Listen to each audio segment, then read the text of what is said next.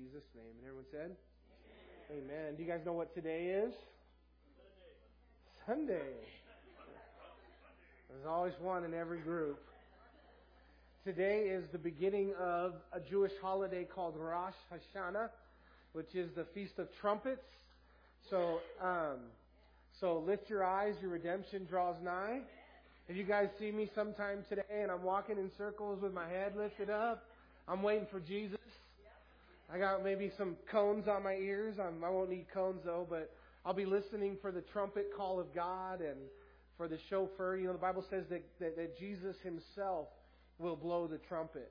And so I'm not naming days or hours because it could be any time between now and the next three days. It's the, it, yeah, I don't know the day or the hour. I just know that it's um, the Feast of Trumpets, and, and as I've as I've uh, shared with you guys before, in in Israel, the way the Feast of the Trump, Feast of Trumpets is celebrated is um, it's the feast that no man knows the day or the hour. Now, Jews use this idiom, but they didn't, like, that's what the Bible says in the New Testament. They don't even read the New Testament. They don't even have that luxury.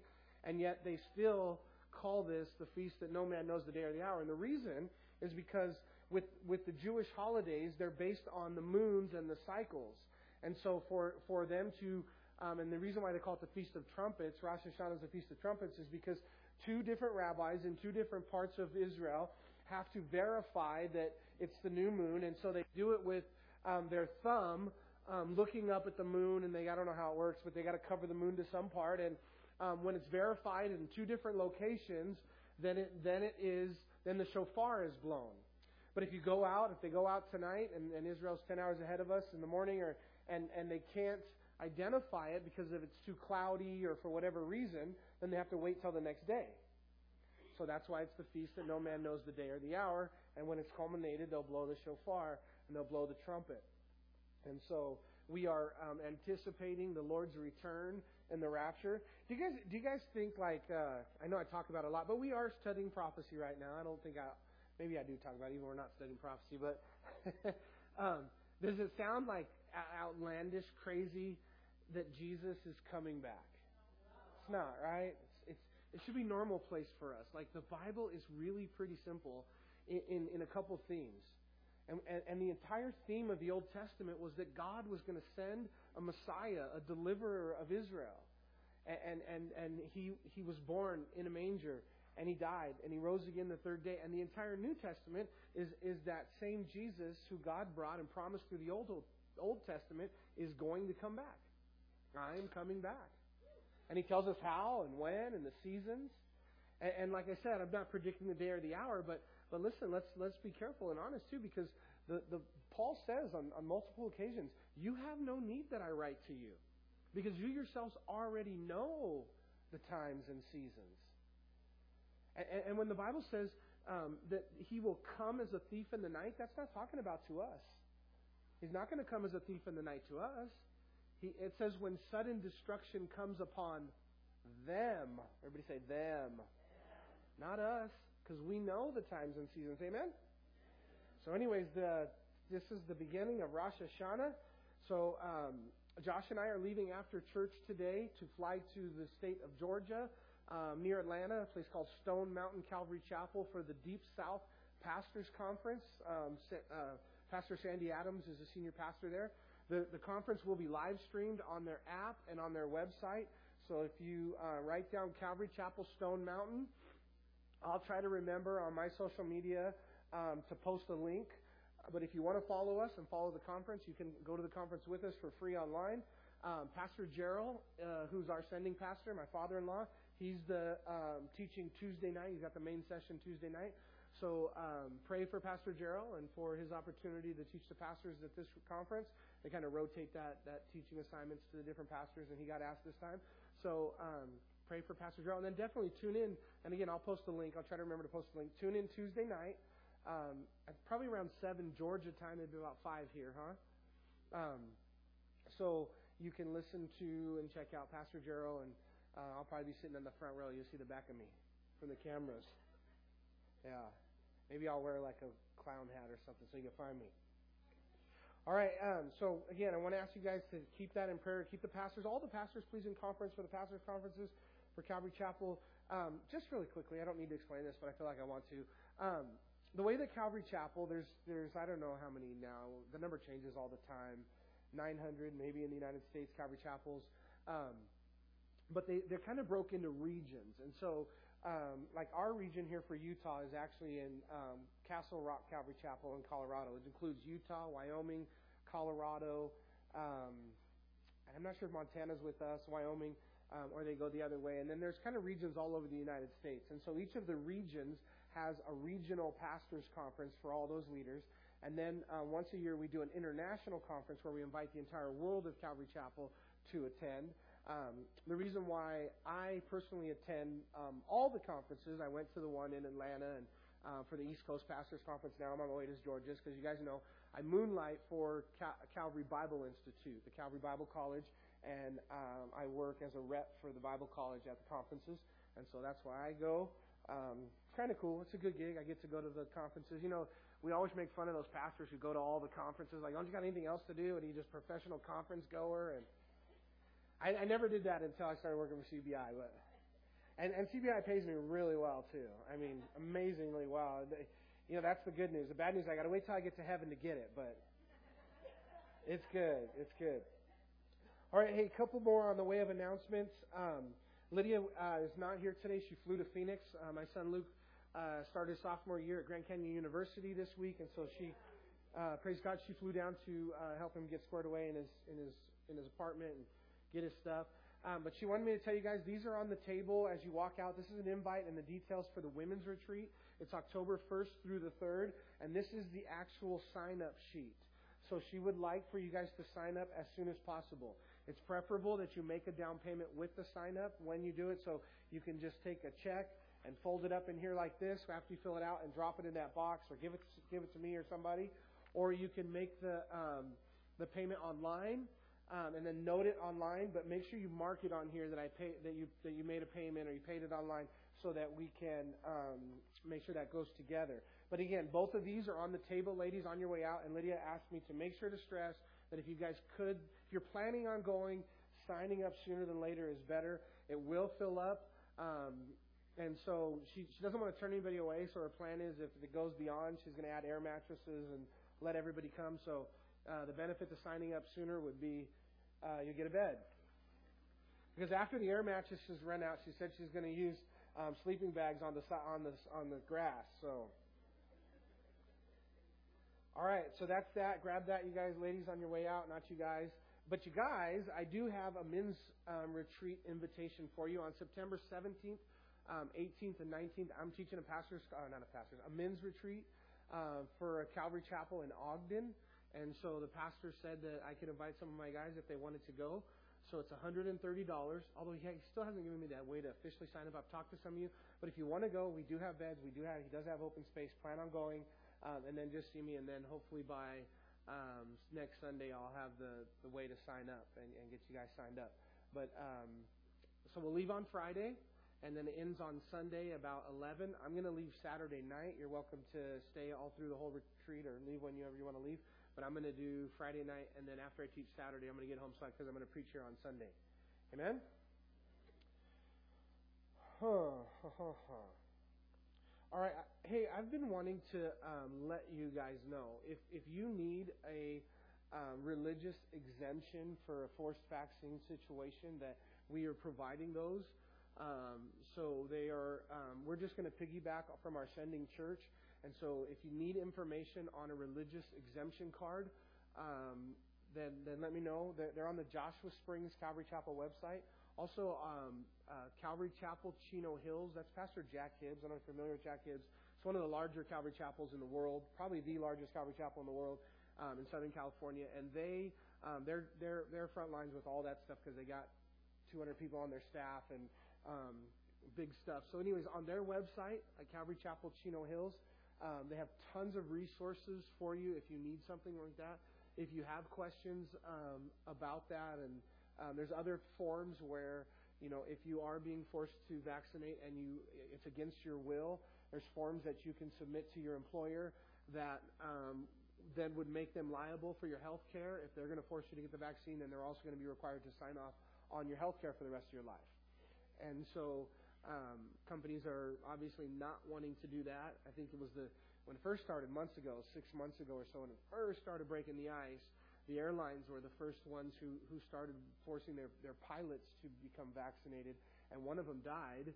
Um, and so the, they, they quickly backed off of um, wanting to be liable for, for any kind of medical problems that, that go with it if they're going to uh, require you to have it. And they also should be liable for you, right? So those forms are on the website as well. If you have questions with, with any of that stuff, um, just let me know, and uh, I'll help point you in the right direction for some resources and how you can get uh, a religious exemption card that I'll sign. Um, that uh, if you if you want one of those. All right, I make all the announcements. I got one more. Josh and Amber, come on up. Actually, just stay down here because I'm gonna have the church kind of lay hands. Hey, Josh's first official day is today.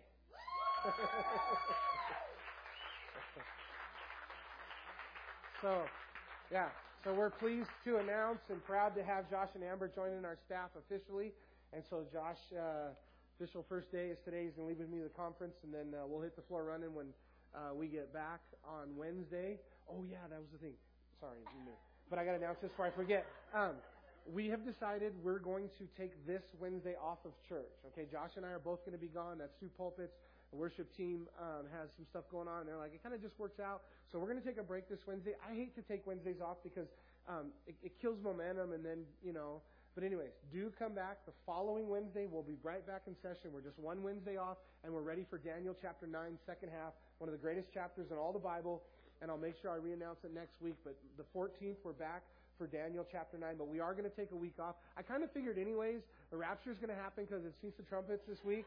So I just save everybody the trouble and, you know, or I should have said, if you guys show up Wednesday and I'm not here, the rapture happened. Yeah. Hey, Dave, we come up? Uh, Shannon, you want to come on up? I'm going to have Shannon and Dave lay hands in, on Josh, and we're going to pray for him and Amber in their new venture of full-time ministry.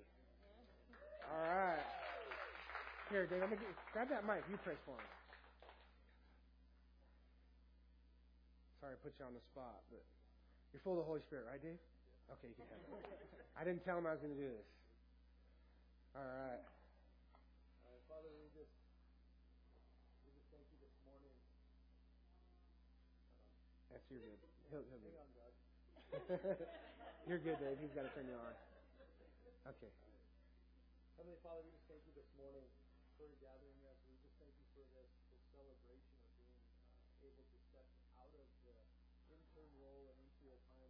full-time ministry. And Jesus, we just ask that you would fill Josh and you'd fill Amber with your spirit to overflowing. God, that everything that they do, every part of the ministry that they touch would just be uh, influenced by you, and, and God, would have your hand upon it, that where they go, that they would diffuse the fragrance of Jesus. And so, Lord, would you just bless bless them, bless this church through their ministry. We just thank you for the, the provision to be able to allow this to take place. And would you just have your hand upon them and all that happens here in this church, Lord, in Jesus' name. Amen. Amen. Thanks, Pastor Dave. Thanks, Josh. Love you guys. God bless you guys. I'm super stoked. All right. Hey, guys, don't make too big of a mess in the bathroom because Josh's going to have to clean it. just kidding. He will have to do that. I'm just kidding. Um, all right. I think that's it. Yes, you guys can pray for Pastor Gerald in the conference. Pray for Josh and I and the rest of the pastors this week. All right. If you have your Bibles, open them up. We're ready for Revelation chapter 5 today. Um, hopefully, remember just a little bit of where we left off. We saw this scene in heaven. Now, Revelation is not a hard book to understand.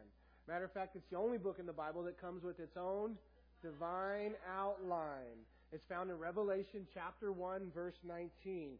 It says, Write the things which you have seen, the past. Write the things which are, the present. And write the things which will take place after this. That after this is a Greek word, metatauta. Look at your neighbor and say, metatauta. Now you guys speak Greek. Revelation, the things that are, are is where we are. Chapters 2 and 3. We call that the church age. The church began in Acts chapter 2 at Pentecost when Jesus was caught up into heaven, and then the, the disciples went to the upper room and God poured out the Holy Spirit on them, began the church age. The church age will last until the rapture of the church. So the book of Revelation is divided into these three easy to understand parts. We don't understand everything and every verse and every detail perfectly about the book of Revelation, but we can tackle it. We don't have to be afraid of it if we just use the outline in 119. Because a lot of those things that can become a little bit difficult to understand and translate in Revelation, they, those things are between chapters 6 and 19. And chapters 6 through 19 detail the what? The great tribulation, the tribulation period, the time of Jacob's trouble, the day of the Lord. Um, so that seven years of human history is detailed in 6 through 19. So if you're somewhere in between 6 and 19 and you're reading something that feels hard to understand, you can at least understand that that is an event that's taking place within the seven year tribulation period. At the end of 19, we have the Battle of Armageddon and Jesus coming back specifically on a white horse and the church is with him. And, and we have this Battle of Armageddon where Jesus fights against the armies of Antichrist and the devil. And then um, he's victorious. And then he sets up a thousand year reign, Revelation chapter 20, where we rule and reign on the earth for a thousand years in what's called the millennial reign of Christ, Revelation 20, if you want details. And then in Re- Revelation 21 and 22, this earth that is there now, where we reign for a thousand years, the earth is going to get a makeover for a thousand years, and then it's going to rule and, or we're going to rule and reign with Christ. Um, then he says, John says, Behold, I saw a new heaven and a new earth come down, and the old heaven that is the one have now, and the old earth is going to be destroyed. And then Revelation 21 and 22, new heaven and new earth, and we all live happily ever after. Now you guys are scholars on the book of Revelation. Just put it in its context. Well, last week um, in chapter 4, we have the change in the three parts. Because the third thing, the things that are to come, uh, chapter 4 begins like after these things. And so we have the same Greek word, metatauta, after this. And so now here we see, he says, I looked in verse chapter 4, verse 1, standing open in heaven, and the first voice which I heard was like a trumpet. That trumpet is um, in 1 Thessalonians when it talks about the rapture, the trumpet call of God. And we know that signifies the rapture is when Jesus blows the trumpet. And we have that language here, speaking with me, saying, Come up here. And so we're going to come up here, and I will show you things which must take place after this. Again, metatauta. And, and so here we have the church being brought up, and then in the rest of 4 and 5 is this scene where John is brought to heaven, and he's witnessing and giving you and I eyewitness of what's taking place in heaven during chapters 4 and 5. Then in chapter 6, the wrath of God is poured out and the seven year tribulation begins. And it begins with the seven seal judgments where Jesus is going to open these seven seals in succession, and each one represents a judgment that God is going to pour out upon planet Earth. The first four seals are the four horsemen of the apocalypse. The first one being the Antichrist. And when the four horsemen of the apocalypse ride, and they do what, what God has called them to do or what they've been released to do, one third of the population of planet Earth has been um, killed in the first four seal judgments of the great tri- of the great tribulation period. And so, um, as we move on, um, there was a couple things in four, and I, am going to do five today, and we're going to even get out on time. Is my my plan. Um, we got. I don't know why the time went already. I guess we didn't. Eh? No communion. Okay. But we mentioned these four creatures. I want you guys to look at verse 7 of chapter 4. And it says, The first living creature was like a lion. The second living creature was like a calf. The third living creature was had the face of a man. And the fourth living creature was um, like a flying eagle. And earlier we had seen that there was 24 elders. Do you guys remember who in chapter 4 um, we said the 24 elders represented? A um, couple different ideas. But um, some think the easy explanation is the 12 um, patriarchs of the Old Testament, representing um, the 12 patriarchs and the 12 disciples, make this group of 24. One of the reasons why that's kind of a good fit is because we know that God is going to set these, these two groups of 12 apart, because in Revelation 21, um, on the very foundations of New Jerusalem, God says He's going to write the names of the 12 um, tribes on the 12 foundation, on the 12 gates, and the names of the 12 disciples on the 12 foundations. So on the foundations and the gates of new heaven and new earth are these 24 names. Part of the problem with these guys being um, the 12 disciples is that John is the one who's giving witness of this, and he's not like, hey, there I am, because he would be one of those. His name will be written on one of the foundations. So, but one of the things I think we can be pretty clear about what's represented here in heaven in this scene.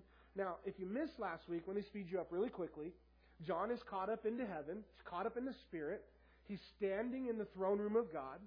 The, John describes what he saw, what God's throne looked like, and what God looked like to the best he could upon the throne in all of his glory.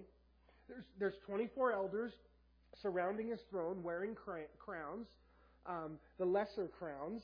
Then there are four beasts that he describes that are also around the throne, and they're, they're constantly singing, Holy, holy, holy is the Lord God Almighty. The 24 elders are worshiping the Lord and throwing their crowns down at his feet.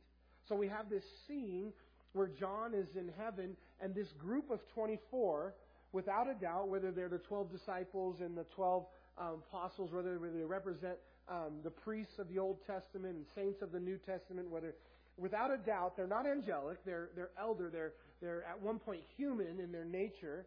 They they represent the the church, the the body of Christ that is in heaven. Now there's no distinction. We make a distinction between the Old Testament saints and the New Testament saints. But once we get to heaven, right, there's no distinction. We're all glorified. I said last week, right, throughout all of human history, people have always got saved the same way by faith. Somebody said, I asked you guys, how do people get saved? Oh, somebody said, by grace. And I cut him off and I said, by faith. But I wasn't trying to change anybody's theology in here. I was assuming, yes, by grace, through faith, in Jesus is how we get saved. By grace, we get saved by the grace of God through faith in Jesus Christ. But, but in the Old Testament, people got saved the same way they do in the New Testament. In the Old Testament, they looked forward to the cross. In the New Testament, we look back to the cross. So this group is, is representation of the, those that have gotten saved and all those that are in heaven, from Adam and Eve to the rapture of the church. Amen? Now, these four beasts are, I didn't get a chance really to talk much about them, but I just want to say there's, there's two other visions in the Bible of heaven. Isaiah has one and Ezekiel has one. I'm going to take time and look at Ezekiel's really quick. You can turn there with, you, with me if you want, Ezekiel chapter 1. Now, again, Paul was caught up into the third heaven. Now, I know some folks say that there are three levels of heaven. Um, this one, that one, and whatever. And they get, I don't know. I don't even know how it comes from because there's only two in Corinthians where that verse comes from the celestial and terrestrial. You've got to make the third one up. But um, when the Bible says the third heaven, it's talking about where um, God Himself resides. When it says the first heaven, that's when we look up, we see the atmosphere, we see what's above us, we can see the sky, that's the first heaven, the heavens. We think of something above when we think of heaven. The second heaven is um, in space, in outer space, in the galaxies. And do you guys know that the galaxies and the vastness of our universe is, is beyond comprehension of its size? The second heaven, that area. The third heaven is where God Himself and where heaven resides, where this scene is taking place. Where is heaven, by the way? You know, in Daniel, God commissions an angel, and the angel has to get there, and it t- took him 21 days to get there. Maybe heaven's far. No, I don't know. I'm sure they can anywhere they want, but you know, um, but but we don't know. It's it's. I'm sure it's you know. Again, it's just a. You're translated immediately. You're in heaven. It's probably among us, but but but Paul is there in the third heaven, and he says the things that I heard it would be unlawful for me to try to repeat them. It was so awesome. The Bible says it has not entered the mind or the heart of men the things that God has prepared for you. Like, like, eh, let, us say we, we became a think tank in here today. Some of you guys got some cool computer skills, and we all of us just put our brains together and we got in a big think tank in a circle, and we started coming up with the most amazing ideas of what um, paradise could be and the things that you would want in your paradise and me. And we created and we drew a paradise. You think we can come up with something pretty cool? Probably pretty cool, right? The Bible says, as cool as that is, it'll look like a booger compared to what heaven looks like. that that, that you're, you can't even begin to imagine how amazing the things are that God has created for us. And so we have, um, so Paul is there, and he's like, ah, he's like, I can't, I, I can't even put it into words. It would be a crime. And, and so, because of that, and, and, and we need to take into account and respect Paul, there have been those who have had experiences where they say they went to heaven and came back. And so many people are so quick to write him off and say, well, the Apostle Paul, the great Apostle Paul, he wouldn't even give testimony of what he saw. Who do you think you are to give testimony of what you saw? And it makes sense. I get it. But I, think if we're going to make that argument, we just need to have the complete argument. It's a straw man argument that we build and then shoot down to not take the entire counsel of God's Word. Because if you take the entire counsel of God's Word, Ezekiel had a, was there in heaven and he told us what he saw. Isaiah was there and he told us what he saw. John was there and very thoroughly he told us what he saw multiple times. And so we, we want to take those again into consideration. But this is what Ezekiel saw, and this is the, what's very consistent with the throne room of heaven through the Bible and testimonies, and even some human testimonies that I've heard that I that I gave a little bit of ear to had um, had a similar testimony of these four beasts. But I, I, you guys can read it, Ezekiel 1. I got to skip down for time to verse number 10. And it says, As for the likeness of their faces, each had the face of a man, each had the four each of the four had the face of a lion on the right side. Each had the four, the left had the face of an ox on the left side, and each of the four had the face of an eagle. So we have a man, a lion, an ox, and an eagle. And that's exactly what John described, um, except for he said, instead of saying calf, he said ox. Um, other than that little thing, and, a, and a, a young ox is a calf, so it's very possible, again, that these are exactly identical the eagle, the ox, the, the man, and the lion. Well, in, in the four Gospels, they each have a theme that demonstrate one of the characteristics of Jesus. In Matthew's Gospel, um, Jesus is portrayed as a lion and, and represents his kingship. In Mark's Gospel, he's represented as an ox, and, and, and Jesus is, is a servant. In Luke's Gospel, he's seen the, that he's a, as a man and, and represented the humanity of Jesus. And in John's gospel, he's represented, um, it's, it's represented as an eagle, which represents his what? Deity or his God. And so Jesus is all of those things. He's king, he's servant, he's man, and he's God. And all of the four gospels highlight one of the four. Also in the in the tribe of Israel, they have the four tribes on the outside of the cross as they camped, and their flags were a lion, an ox, a man, and an eagle. Amen? Just a little detail I had in my notes from last week that I didn't get to give you. So let's go to chapter 5, verse 1, um, with this scene in heaven. Now I want to ask you guys a quick question. Are you ready? Ask yourself an honest question. You don't have to answer me. Just, just a sincere question between you, yourself, and you. If the, if the trumpet of God blew now and the rapture happened, would you be ready? Would you go up in the rapture? And, and so if you if you're not positive, you know that this listen, some people may think we're crazy. That's fine. They thought Noah was crazy, and then one day it started raining, and, and God brought the animals, and the ark closed, and they didn't think he was crazy anymore. But Jesus is going to come. We are going to see Jesus and have a scene in heaven. And, and the things that are happening in our Bibles and in front of us, they're real, and they're going to happen. And, and if you're here this morning, you know, God has called you here. The Holy Spirit, has, by His grace, has brought you to hear that you need to be right with God. You need to get your heart and life right with God.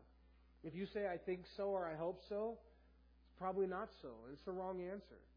Because, again, it's not arrogant for you as a Christian or me as a Christ follower to say that I know so, because that's what the Bible tells me. We sang a song, I know who, the, who I am. I am who you say I am. And so to speak over our lives, the very thing that God speaks over my life is not arrogance.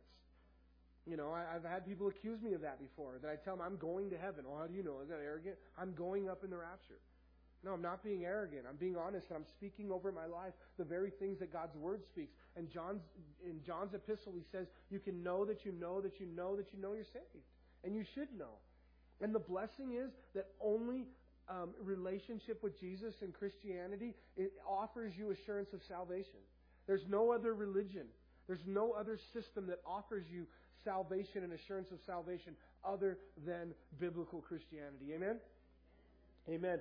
And so he says, And I saw in the right hand of him who sat on the throne a scroll. Everybody say a scroll. Now, the theme of chapter 4 was a throne, mentioned um, many, many times. In chapter 5, um, we have the word scroll repeated nine times, many times in chapter 5. And so it's about this scroll. The scroll was written on the inside and on the back, and it was sealed with seven seals. Now, scrolls were not re- usually written on both sides. A scroll would be written on one side, rolled up interior, and then sealed with these seven wax seals. And it was a way to protect it so that the wrong person could not open it. It wasn't a matter of strength or know how. Anybody could crack a little piece of wax. But if it had the king's seal on it and it was meant for somebody, and somebody else was caught opening it, it's a crime and it was punished. And, and, and somebody had to open it. So, so God has in his hand this scroll that's sealed, and seven is pretty excessive, right? They usually seal it with one wax seal. This one has seven seals. A little spoiler alert. As Jesus opens the seven seals, that corresponds with the first judgment um, um, plagues in Revelation chapter 6. They're called the seal judgments as Jesus begins to break these seven seals. Well, what is in the scroll and why is it written on the front and on the back? Well, there was one scroll in Israel culturally um, in Jewish history that would be written on the front and the back because of the details, and it was a property deed. And so this particular scroll, most of the scholars agree, and I think it's pretty obvious that this scroll is the title deed to planet Earth. What do you mean by that? Well, the Bible says that Adam and Eve sinned and they, they forfeited this world. They were given dominion by God, and when they sinned, they forfeited the world that you and I live in over to Satan. And one day that God is going to redeem through the blood of his son this world back to himself. You know, don't think it's a shock that Satan is the God little g of this world. As a matter of fact, many times in the New Testament, three times, Jesus himself calls, calls Satan the ruler of this world. In John chapter 12, verse 31, in John 14, 30, in John 16, 11. And then Paul, he says that, the, speaking of Satan, he's the prince of power of the air. And whenever we would do radio ministry, it was always the hardest spiritual battles and the biggest spiritual battles we've ever faced in ministry were over the radio. And we oftentimes thought it was because of this verse that Satan is the prince of power of the air, and he fought over those airwaves, and he didn't want to give them and allow them to give them up because he controls them. And then Paul says in another place that he's the God of this world, little g. You know, I think sometimes we don't think of Satan as the God of this world. But this is a broken world. It's a sinful place. You know, God gets blamed for all the things that take place, but, you know, maybe it's not God's fault. It's the God of this world's fault. And this world is broken and sinful, and that's why we need a rapture. And that's why we need a redeemer. And that's why God is going to set things right.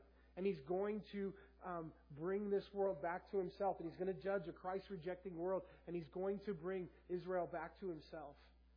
So we have this title deed to earth that, that Satan, the prince of this world, the, the God of this world, the prince of the power of the air, the ruler of this world, as Jesus called him, who owns it now, and God is, is going to redeem it back to himself. And then I saw a strong angel. I love it that he says a strong angel. Not this little fat cherub like you see in your Hallmark cards, like scrawny thing. Do you know one angel in the Lord fought uh, a battle here on earth? True battle? One angel versus an army? Anybody remember what the army was? The Assyrian army. Even more so, anybody remember how many of them there were? 185,000. So on this side of the battlefield was one angel. On this side of the battlefield was 185,000 Assyrians in battle array. Who won? How bad did that angel get his butt kicked? In one night, he killed all 185,000. And then he went and got himself a breakfast burrito. 185,000 Assyrians in one night. Them angels are pretty strong. They're pretty bad to the bone. It's really not a fight, right? Same thing like when the Battle of Armageddon. It's really not a battle. Jesus is going to show up and he's going to go, hmm, and it's all over. So this strong angel proclaiming with a loud voice. I love these adjectives. A loud voice, a strong angel. Who is worthy to open the scroll and to loose its seal? Look at your neighbor and say, Oy vey. Whoo! Whoo, like an owl. Whoo, whoo. You know, this is why I don't finish my sermons, because these little stories like this I'm about to tell you. Um, when I was in eighth grade, or no, not eighth grade, sixth grade, um, I was actually in the Gates class. I was like the excelled class. Somehow my fourth grade teacher chose me to go into the Gates class. So they had a block fifth and sixth grade for if you did well academically. And so I got put in the Gates class somehow. I don't know why. And uh, my teacher's name was Mrs. Spellman. And so the Gates class put on the school play for, for the school every year. So my fifth grade year, we were doing um, Fiddler Off the Roof. She was Jewish. Miss Spellman was Jewish.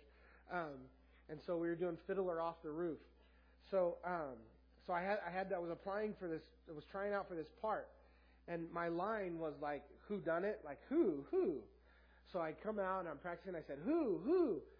And Miss Spellman looks at me and she's like, you sound like an owl. Get off the stage. I didn't get the part. So you know what I did fifth and sixth grade? Backstage hand.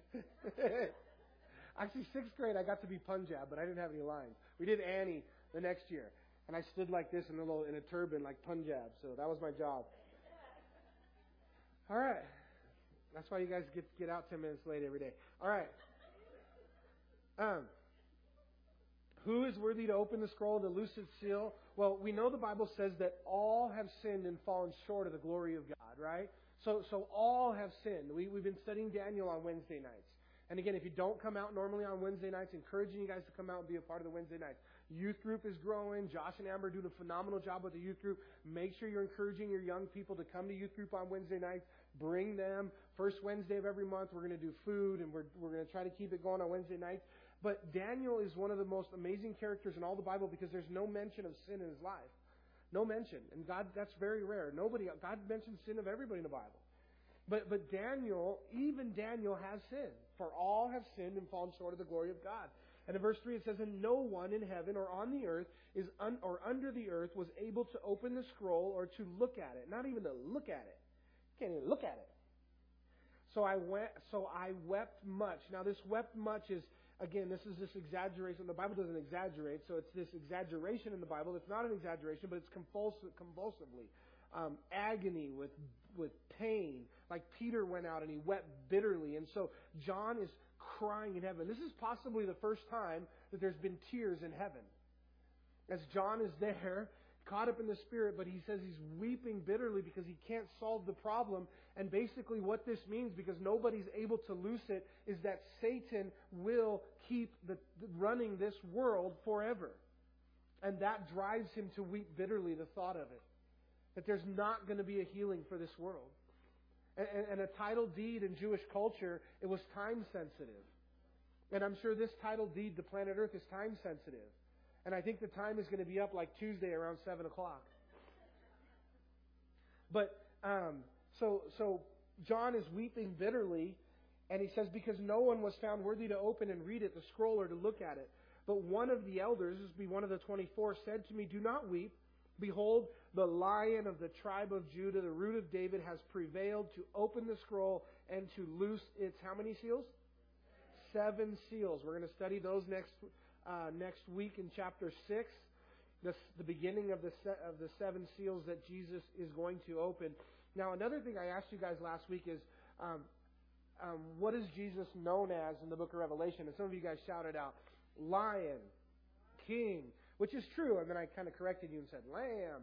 But I did, but you're right. It is a lion. He he's going to come back as a roaring lion. But the, the, the mention of, of himself in the book of Revelation from this point on, the preferred term, I think it's like 19 times, Jesus is referred to as the Lamb who was slain. The Lamb who was slain. The Lamb who was slain. And so, yes, he is coming back as a lion, but from now on through the book of Revelation, we're going to see Jesus as a lamb who was slain. And then he says in verse 6 And I looked, and behold, in the midst of the throne of the four living creatures, and in the midst of the elders, stood a lamb as though it had been slain, having seven horns and seven eyes, which are the seven spirits of God sent out into all the earth. So the Lamb is there in the midst of this um, host, and, and, and he has, um, as, though, as though it had been slain. They say the only man th- man-made thing you'll find in heaven are the scars of Jesus. Because whenever Jesus is mentioned, um, he, for whatever reason, his scars remain. And I know, I know wounds heal, and Jesus would have healed. But, but he still has his scars. And when, when John sees Jesus as the Lamb, it's not just as the Lamb, it's as the Lamb who was slain. So he, he must have seen the scars and the marks. even in his glorified body. Do you remember when he appeared um, to Thomas and, and doubting Thomas? And he said, Put your hands here. And he still had the scars in his hand and in his side. And so he still bears those scars.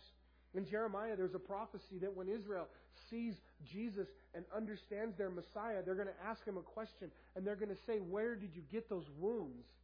And he's going to say, I got these in the house of my friends. And so here we have this lamb that was slain. It says he has seven horns. In the Bible, and again, if you're studying with me on, Daniel on Wednesday nights, you know this, but horns in the Bible are a sign of power. And an animal with horns, it's their power. And so we have these seven horns. The number seven in the Bible is the number of what? It's the number of completion or perfection. And so we have Jesus here represented with the seven horns, perfect power. We know that he's omnipotent, he's all powerful, and he has seven eyes. And so that speaks of wisdom and of knowledge. And we know Jesus is all knowing and, and, and omniscient. And so we have this, this lamb that has seven horns and seven eyes, again, which speak of the power and of the wisdom and the fullness of God and of the seven manifestations of the Holy Spirit that we've been seeing through the book of Revelation. Now, what you see here in 4 and 5 is in the beginning of 4, you see the Father and then and then and then pieces and of the Spirit working through the rest of four, and then the Son, and then very clearly the Holy Spirit here in in verse six. And so we have Father, Son, and Holy Spirit through verses four and five. Oftentimes you'll see that in the Bible, and then in verse. Um, Number seven, it says, Then he came and he took the scroll out of the right hand of him who sat on the throne. And so the Lamb comes to the Father and he takes the scroll out of the Father's hands. Um, and it says, Now when he had taken the scroll, the four living creatures and the 24 elders fell down before the Lamb, each having a harp and golden bowls full of incense, which are the prayers of the saints, and they sang a new song. So, so they have their, um, the, the four living creatures before the Lamb. You know, people say, oh, I've heard, I, I don't know. I never had this mentality. I don't get it, but somebody said it, so I know the mentality's out there. But heaven's going to be boring. You're just going to sit around and play harps and like you have you have zero life, zero imagination, or you're into something too deep here that you don't want to let go. But you know, I, I I don't know. I don't know why I feel like I have to explain that to you. But maybe this is where it comes from. These guys are playing harps. This is actually the Bible says. Um, speaking of these harps, they're they're instruments in heaven. Um, one of them is a ten-stringed harp, so maybe it's more. It's called a harp, but it actually functions more like a guitar, a ten-string guitar. Maybe a flying V. You know, it's cool. It's not just like it's like long hair, flying V, ten stringer. But they they have this harp, and again they are they're, they're described in um, in the Bible as ten stringed harps, and they have golden golden bowls full of incense. Now the incense in the Bible, the Old Testament, in the tabernacle there was an altar of incense, and the and the smoke that would go up from the incense it represents the prayer of the saints. Say the prayer of the saints. I've been totally burned on incense. You know, it's like Satan always tries to rob God's terms and things that are godly that were never meant to be of the world. But, you know, the culture I grew up in, if, if somebody was burning incense, there was for a reason. And, and so I'm like, so I've never liked incense. I don't like the idea. I never burn them. You know, like I just stay away from them, and you know, because I just stay away from that that idea and that culture. But technically, we should, as Christians, burn incense because they're biblical and, and they represent really the meaning that God meant with them was they are the prayers of the saints. And, and as you see the smoke leaving the incense, it's a reminder to, to send your prayers to heaven. And what's fascinating here is that your prayers and my prayers, if you're praying them, they're kept in a bowl. God says that He keeps your tears in a jar and your, your prayers in this bowl, and they're necessary. They're the prayers of the saints. And they, they, they, it's almost like, I hate to use this term, but they need them for these fires, for these, these events, and so they're counting on them. And listen, it's, it's also valuable to know that as I pray, it's not falling on deaf ears, that it's important that God is hearing and God is using them and He's keeping them in His bowl. And here we have them. And these prayers represent, these bowls represent, and the incense the, the prayers of the saints. And it's so, um, 11.30. You guys have to give me a few minutes. We're going to go, okay? 11, give me a few minutes. It says, And they sang a new song. You are worthy to take the scroll, to open its seals, for you were slain and, and have redeemed us to God. Some of your newer translations say them. Scratch that. That's bad translation, okay? That's one of the places where some of the newer translations really fall down hard is in this verse when they translate that word them. That word is unequivocally us and supposed to be translated us and have redeemed us to God by your blood. Let me ask you a question. What group of people that is in heaven singing this song has been redeemed by the blood of Jesus Christ? The church. So where do we find the church in verse chapter 5? In heaven. And, and, and only the church can sing this song. Only the redeemed of God can sing this. So the church is absolutely in heaven right here in chapter 5. Because we went up in a rapture in chapter 4. And, and then we are missing in chapter 6 through 19 not one mention of the church. That's all it talks about in the first four chapters is the church, the church, the church, the church. Not one mention. The church is gone, so we're here. They're singing a song that only the church can sing. It wouldn't make sense for any other group to sing this. Um, no other group has been redeemed by the blood of God but the church. Out of every tribe and tongue, every tribe, that's every race, every every dialect. Listen, Jesus is for all people. And obviously, you guys know this, preaching the choir as Christians, we can have no part of any kind of racism. That we, God loves all people, and we're to love all people. When I was a kid, one of my, one of, where, where I grew up was pretty multicultural, but it was funny because in the group, like our tight group, it was Danny Ratcliffe, he was a black kid, Miguel was from Peru, Mike was from Taiwan, Rudy was from um, Sinaloa, Mexico, um, me and Larry were white, and I'm forgetting somebody else, but we'd go to the beach and we'd have this like it was weird. People look at us like Chinese, you know, everybody was different, Mexican, Peruvian, black. But at Danny's house, who was my neighbor, his grandma had a picture of, of Jesus on the wall, and Jesus was black as the ace of spades in his picture. And of course, I'd never said nothing growing up to Danny, my, my, my friend, but I remember going in his house hundreds of times and thinking like, Jesus ain't black. Well, I got news for you. Jesus ain't black. But I got news for you too. He ain't white. He's definitely not American. Okay? Jesus was Jewish, who, who from the Middle East. So go find a Middle Easterner and what they look like and their skin tones and colors, and that's what Jesus would have looked like. Okay? He definitely was not Icelandic with blonde hair and blue eyed Jesus. That that doesn't exist. He was Middle Eastern. He had a beard. As a matter beard. As a matter of fact, the Bible tells us we know he had a beard because they ripped it out of his face. We always picture him with long hair, probably so. Um, but the the I think I lost it. The thought was a third point on that. Jesus, Middle Eastern. Yeah. So, anyways, he would have been. Oh yeah, yes. I'm sorry. The Bible says about him in Isaiah that there's no form or comeliness about him that we should desire him, meaning that he he didn't like wasn't like Rob Lowe or no Rob Lowe, uh, Rico Suave. That's what the kind of he wasn't this most beautiful, handsome, you know, guy. He just looked normal. He looked like everything, and you see him, you wouldn't recognize him. He wouldn't stand out of a crowd for any reason.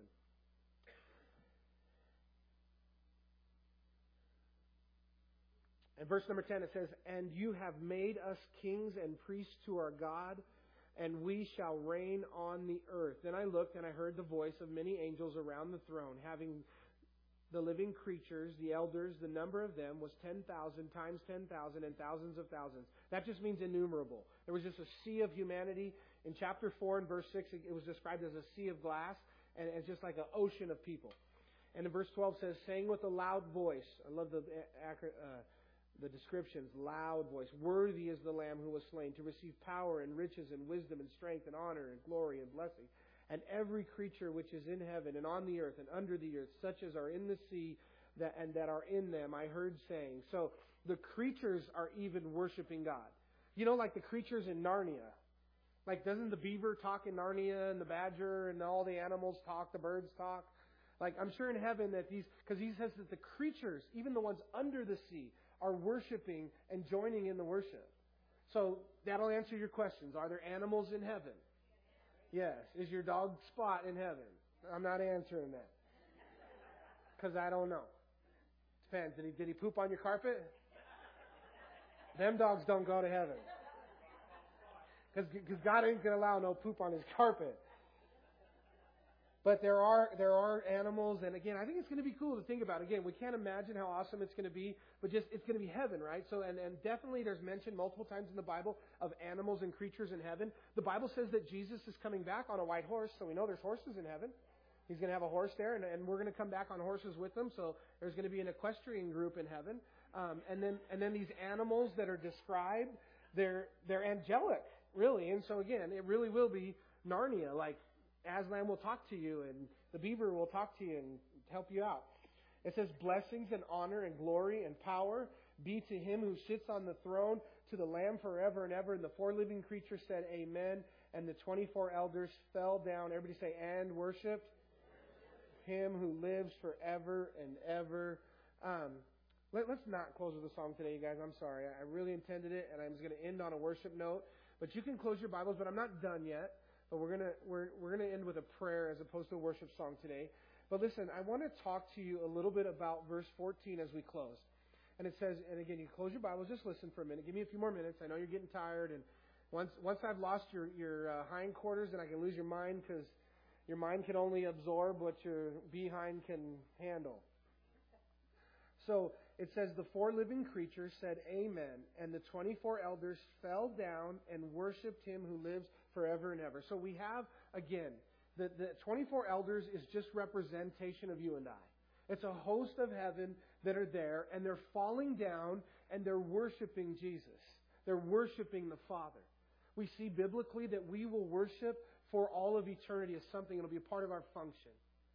We will have a new heaven and a new earth, and we'll have access to the earth and heaven, which will be like the city, New Jerusalem, earth. It'll be the best of both worlds We can go to the temple and visit, and God will be our be with us, and we'll be His people, and He'll be our God.